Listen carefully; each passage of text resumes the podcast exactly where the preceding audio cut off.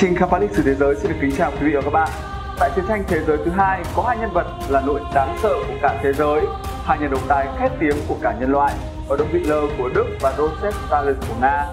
Những câu chuyện, những chiến tích và sự tàn bạo của hai nhân vật này có lẽ đã có quá nhiều thông tin rồi. Nhưng nếu khi Hitler và Stalin đối mặt với nhau thì liệu ai sẽ là người tài ba, sáng suốt và khẳng định được vị thế của mình với nhân loại? Một câu chuyện có thật trong lịch sử. Hãy cùng lịch sử thế giới đào sâu và tìm hiểu trong video ngay sau đây. Nếu đây là lần đầu đến với lịch sử thế giới, đừng quên nhận giấy mời cho chuyến hành trình tiếp theo bằng việc subscribe kênh youtube lịch sử thế giới.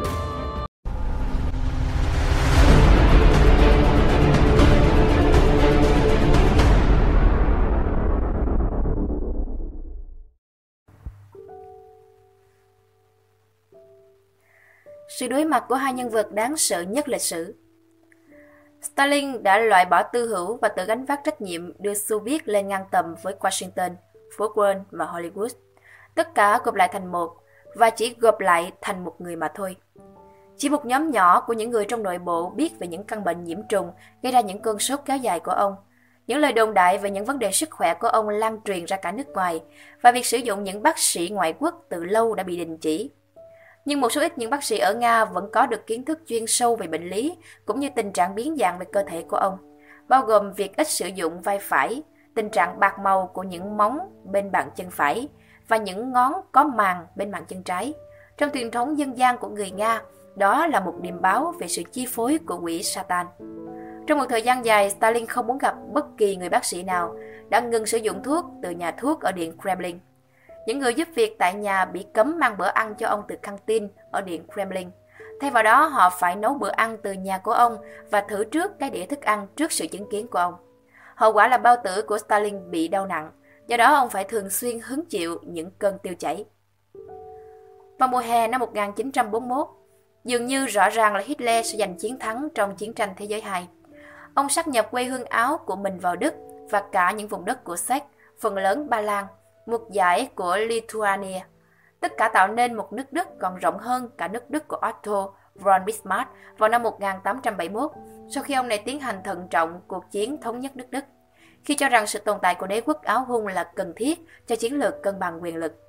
Những năng lực của Hitler đánh chiếm được vùng Balkan, Đan Mạch, Hà Lan, Bỉ, Na Uy và miền Bắc nước Pháp, cùng với việc thu phục những nhà lãnh đạo trung thành chiếm được các lãnh tụ cai trị các nước Bulgaria, Croatia, Phần Lan, Hungary, Ý, Romania, Tây Ban Nha.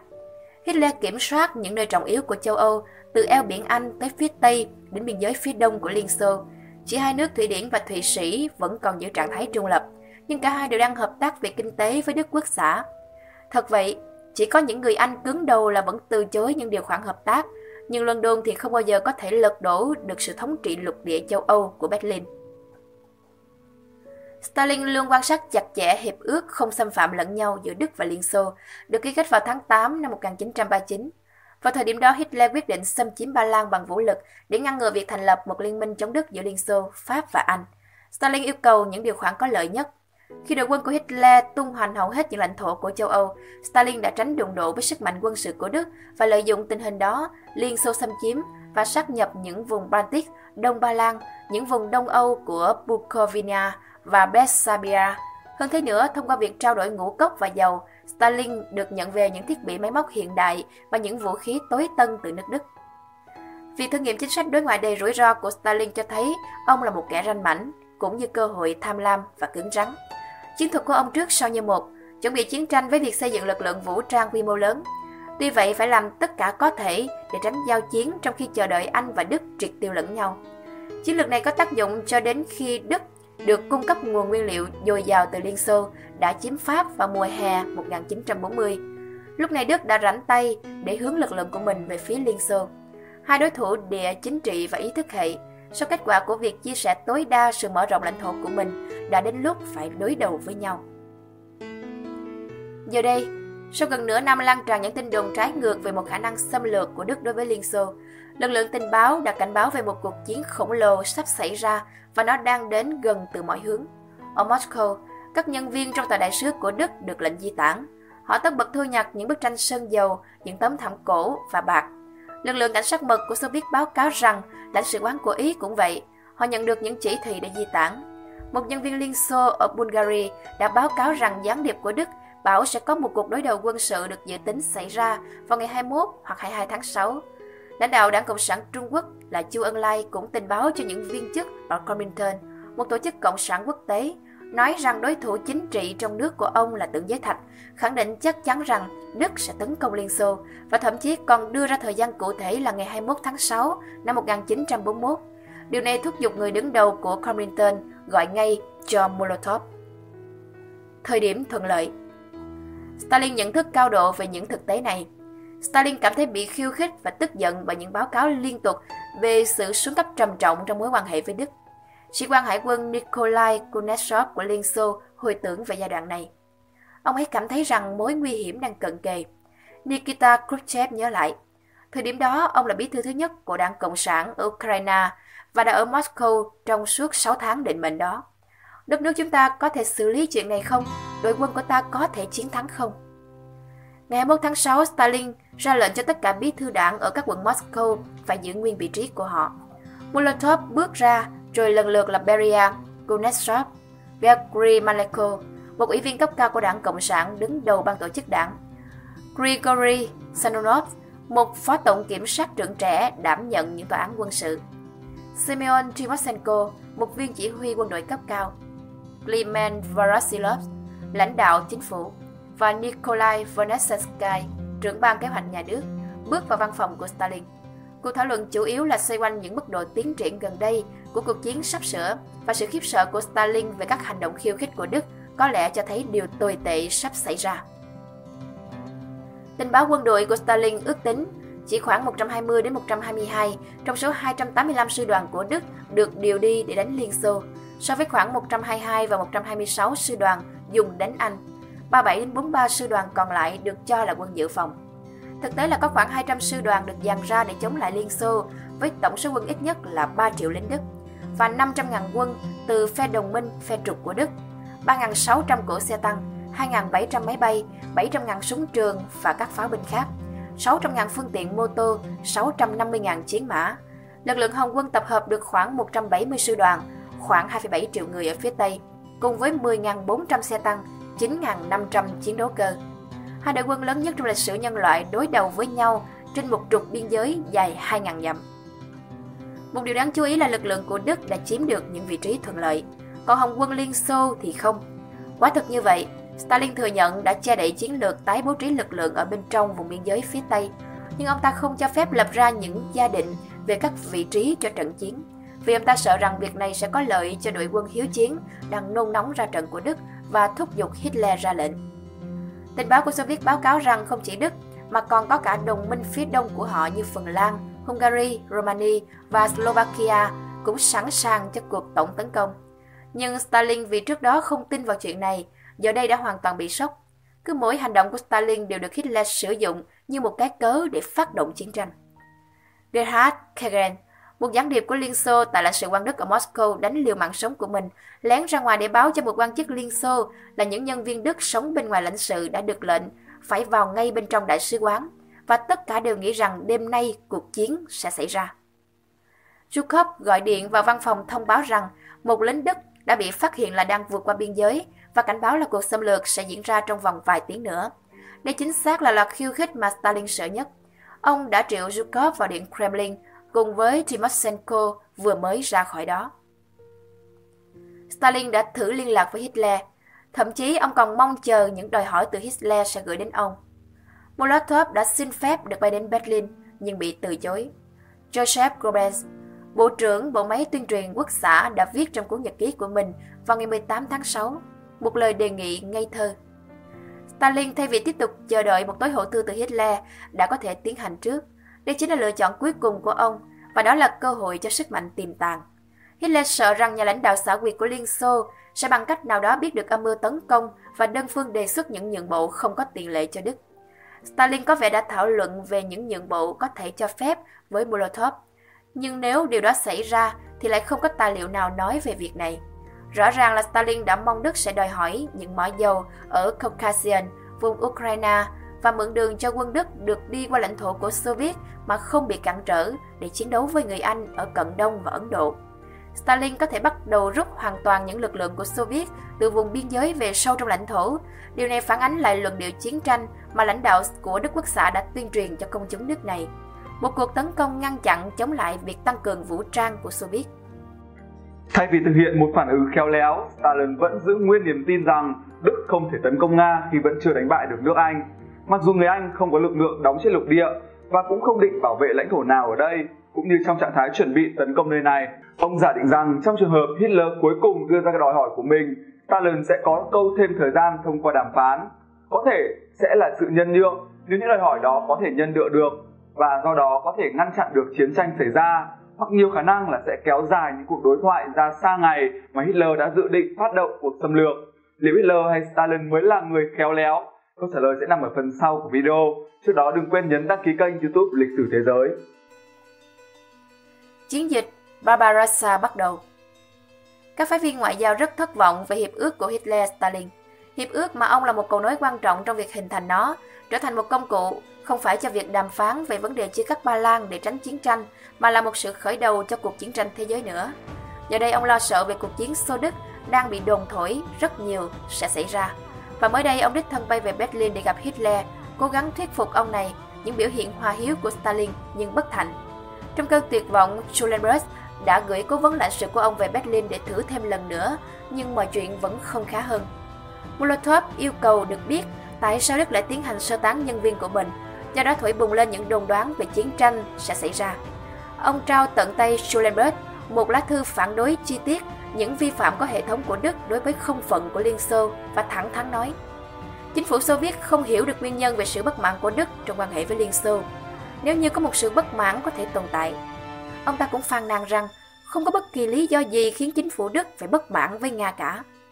Schulenberg đáp lại, tôi đang cố gắng làm rõ những vấn đề này, nhưng ông ta nhún vai và nói rằng không thể trả lời những thắc mắc này bởi vì Berlin không có thông tin rất ít ỏi cho tôi. Trong cuộc viếng thăm cấp nhà nước đến Đức tháng 11 năm 1940, Molotov đã cùng sánh vai với Hitler trong văn phòng thủ tướng mới xây vô cùng đồ sộ. Họ cùng tranh luận về sự bất đồng trong vùng ảnh hưởng của Đông Âu. Tôi chưa từng chứng kiến những vị khách ngoại quốc nào nói chuyện với Hitler kiểu như vậy, người thông dịch cho Hitler sau này biết lại. Cuối cùng thì Stalin cũng xuống nước, trước phản đối của những cấp dưới ông ấy và chấp nhận bản thảo chỉ thị của họ. Cuối cùng một chỉ thị về việc tổng động viên cho chiến tranh đã được ban hành, đó là chỉ thị số 1. Cuộc tổng công bất ngờ của quân Đức có thể xảy ra vào ngày 23 tháng 6 năm 1941. Chỉ thị khẳng định, nhiệm vụ của quân đội chúng ta là hạn chế bất kỳ những hành động khiêu khích nào có thể làm phức tạp thêm tình hình. Ban chỉ thị yêu cầu rằng trong suốt đêm ngày 22 tháng 6 năm 1941, tất cả những vị trí thuận lợi của khu vực trọng yếu vùng biên giới phải được chiếm cứ một cách bí mật và trước rạng sáng ngày 22 tháng 6 năm 1941, tất cả các chiến đấu cơ trong lực lượng không phải được phân tán và ngụy trang khéo léo. Và tất cả những đơn vị phải ở trong trạng thái chuẩn bị sẵn sàng chiến đấu, không được thực hiện bất kỳ hành động nào khác khi chưa có những chỉ dẫn cụ thể. Bản chỉ thị kèm theo chữ ký của Timoshenko và Sukhov. Khoảng nửa đêm, chỉ huy quân sự khu vực Kiev đã gọi dân quân tự vệ báo cáo về một cuộc vượt biên nữa của quân Đức, khẳng định rằng binh lính Đức đã chiếm lấy những vị trí khai hỏa của họ bằng xe tăng. Đến chiều thì chỉ huy cấp cao của Đức đã truyền một mật lệnh cho chiến tranh. Dortmund Hitler đã thảo ra một bức thư giải thích quyết định tấn công Xô Viết của ông đến lãnh đạo của các nước đồng minh Đức Quốc xã. Nikolai von Berow, một sĩ quan của Hitler đã chú ý về việc lãnh tụ của ông đang cực kỳ lo lắng và sốt ruột. Hitler nói rất nhiều và không được kiên nhẫn. Khi ông còn ở văn phòng, thủ tướng cũ, Hitler thức trắng hai đêm liên tiếp. Ông dùng bữa tại văn phòng và nghe Les Reludes, một bài thơ của Branlis. Họ đang cố gắng hoàn tất nội dung và thời điểm của bản tuyên bố chiến tranh của Hitler vào ngày hôm sau. Bản tuyên bố này sẽ tập trung vào việc bảo vệ châu Âu và tiêu diệt những lực lượng nguy hiểm không thể chờ đợi được. Tất cả mọi người đều hết sức ngạc nhiên, ông viết trong cuốn nhật ký. Thậm chí đối với những người đã biết được một nửa kế hoạch hoặc là cả những người biết tường tận kế hoạch đó. Người Đức đặt tên cho cuộc xâm lược này là chiến dịch Barbarossa và bây giờ nó đã bắt đầu. Hầu hết những lực lượng tiền chiến của Liên Xô không nhận được chỉ thị số 1. Những đơn vị chủ lực của Đức, nhiều trong số đó ngụy trang bằng cách mặc lên người đồng phục của Hồng quân vượt qua biên giới và sau đó phá hủy hệ thống liên lạc của Liên Xô. Bắt đầu một cuộc chiến tranh cũng giống như lúc mở một căn phòng tối vậy. Hitler nói với thư ký riêng của ông, chúng ta sẽ không biết điều gì ẩn sâu bên trong màn đêm đen tối đó. Lựa chọn của Hitler Đối với Hitler, bản hiệp ước 1939 là một sự khó chịu cần thiết và với may mắn sẽ không tồn tại được lâu. Sự am hiểu về chủ nghĩa chủng tộc xã hội của Darwin và vấn đề mất một mất một còn trong địa chính trị của ông có nghĩa là việc hai nước Liên Xô và Anh Quốc sẽ bị tiêu diệt là bằng chứng cho thấy nước Đức mang trong mình số mệnh của một chủng tộc siêu việt. Chắc chắn là trong trung hạn, suy nghĩ của Hitler về vấn đề thống trị lục địa châu Âu sẽ đòi hỏi một không gian sinh tồn ở phía đông. Điều này sẽ xung đột với sự phát triển liên tục của đế chế Anh quốc, ít nhất là về thực lực đế quốc Anh trong thời điểm đó. Vì thế Hitler buộc phải đặt mình trong một sự lựa chọn khó khăn của việc hoặc là đi sâu hơn vào những thỏa thuận của bản hiệp ước 1939 với Stalin và thách thức toàn bộ đế chế Anh. Điều này có nghĩa là thừa nhận phần ảnh hưởng của Liên Xô ít nhất là ở khu vực Balkan và Biển Đen, cộng thêm khu vực của Liên Xô ở Baltic, hoặc là lựa chọn giải pháp khác, giải phóng ông khỏi sự phụ thuộc đáng ghét vào Moscow, sau đó thách thức với nước Anh. Và cuối cùng thì thực tế về quân sự đã giúp định hình chuỗi sự kiện đó. Hitler không sở hữu những khả năng không quân và hải quân vượt trội hay chiều sâu về nguồn lực để áp đảo quân sự nước Anh. Ông chỉ có những lực lượng bộ binh đủ mạnh để nghiền nát Liên Xô mà thôi. Một cam kết cho sự giao tranh uy thế kéo dài với người Anh, đất nước mà Hitler đoán là sẽ nhận ngày càng nhiều nguồn hỗ trợ to lớn từ Hoa Kỳ. Để nhanh quyết định kết liễu Liên Xô như một bằng giao đầu cần thiết, hơn nữa, tuy Hitler và những viên chỉ huy cao cấp của Đức hiểu rằng Liên Xô vẫn chưa sẵn sàng cho cuộc tấn công, cuộc xâm lược hay chiến tranh ngăn chặn cũng đều giống nhau theo logic của ông mà thôi. Bởi vì Liên Xô chỉ có thể trở nên mạnh mẽ khi chính họ tấn công vào thời điểm họ nghĩ rằng mình có nhiều lợi thế. Và vì thế năm 1940, trong khi hối thúc Nhật Bản tấn công vị trí của nước Anh ở Đông Á, Hitler đề nghị chính phủ Anh một điều kiện hiệp ước mà ông đã làm với Stalin và dường như bị chết lặng khi chính phủ Anh không chấp thuận đề nghị này lãnh đạo Đức Quốc xã đã nắm bắt được nếp suy nghĩ của đế quốc Anh và ông hứa rằng sẽ nắm quyền tại châu Âu. Ông sẽ giữ lại nguyên trạng nước Anh một thời gian. Ông tiếp tục hy vọng rằng nước Anh với sự yếu hèn rõ rệt về lực lượng quân sự trên đất liền sẽ không đánh bại được ông và sẽ sớm đi đến những thỏa thuận với ông. Nhưng Hitler đã thất bại vì sự thấu hiểu sở thích lâu đời của người Anh, về một sự cân bằng quyền lực trên lục địa châu Âu. Và ông nhận định quá xa về những lợi ích chung giữa London và Moscow hơn là họ nghĩ về chúng. Trong suốt quá trình chuẩn bị cho cuộc chiến tranh chớp nhoáng với Liên Xô, Hitler vẫn tiếp tục dành nhiều nguồn lực để chuẩn bị cho cuộc chiến dài hơi trên biển và trên không với nước Anh và nước Mỹ.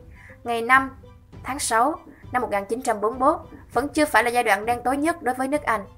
Đức đánh chìm những tàu chiến và tiến hành thả bom vào những thành phố của Anh, và nước Anh đã để mất vị trí của họ ở vùng Ban căng. Sau khi lực lượng lính nhảy dù của Đức chiếm được Crete vào cuối tháng 5 năm 1941, vị trí người Anh dường như lâm vào thế cực kỳ nguy hiểm.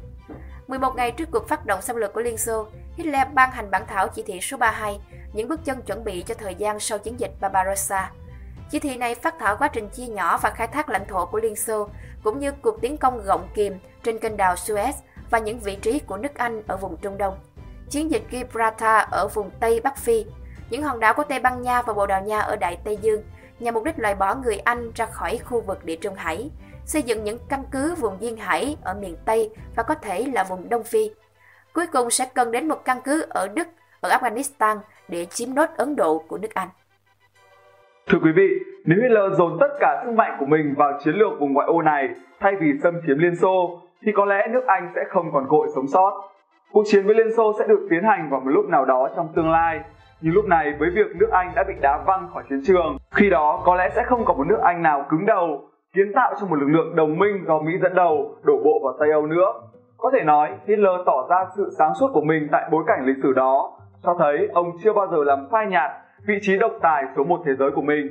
Chế độ của Stalin sao chép lại khuôn mẫu đã được in sâu xuyên suốt trong lịch sử nước Nga. dưới cầm quyền ở Nga thường phát động những công cuộc hiện đại hóa, ép buộc để vượt qua hoặc ít nhất giải quyết được tình trạng chậm phát triển của một đất nước, tự xem mình là cường quốc với một sứ mệnh đặc biệt nhưng thực chất đang bị tụt hậu quá xa so với các cường quốc khác. Đến đây thì lịch sử thế giới thì nói lời chào tạm biệt quý vị và các bạn.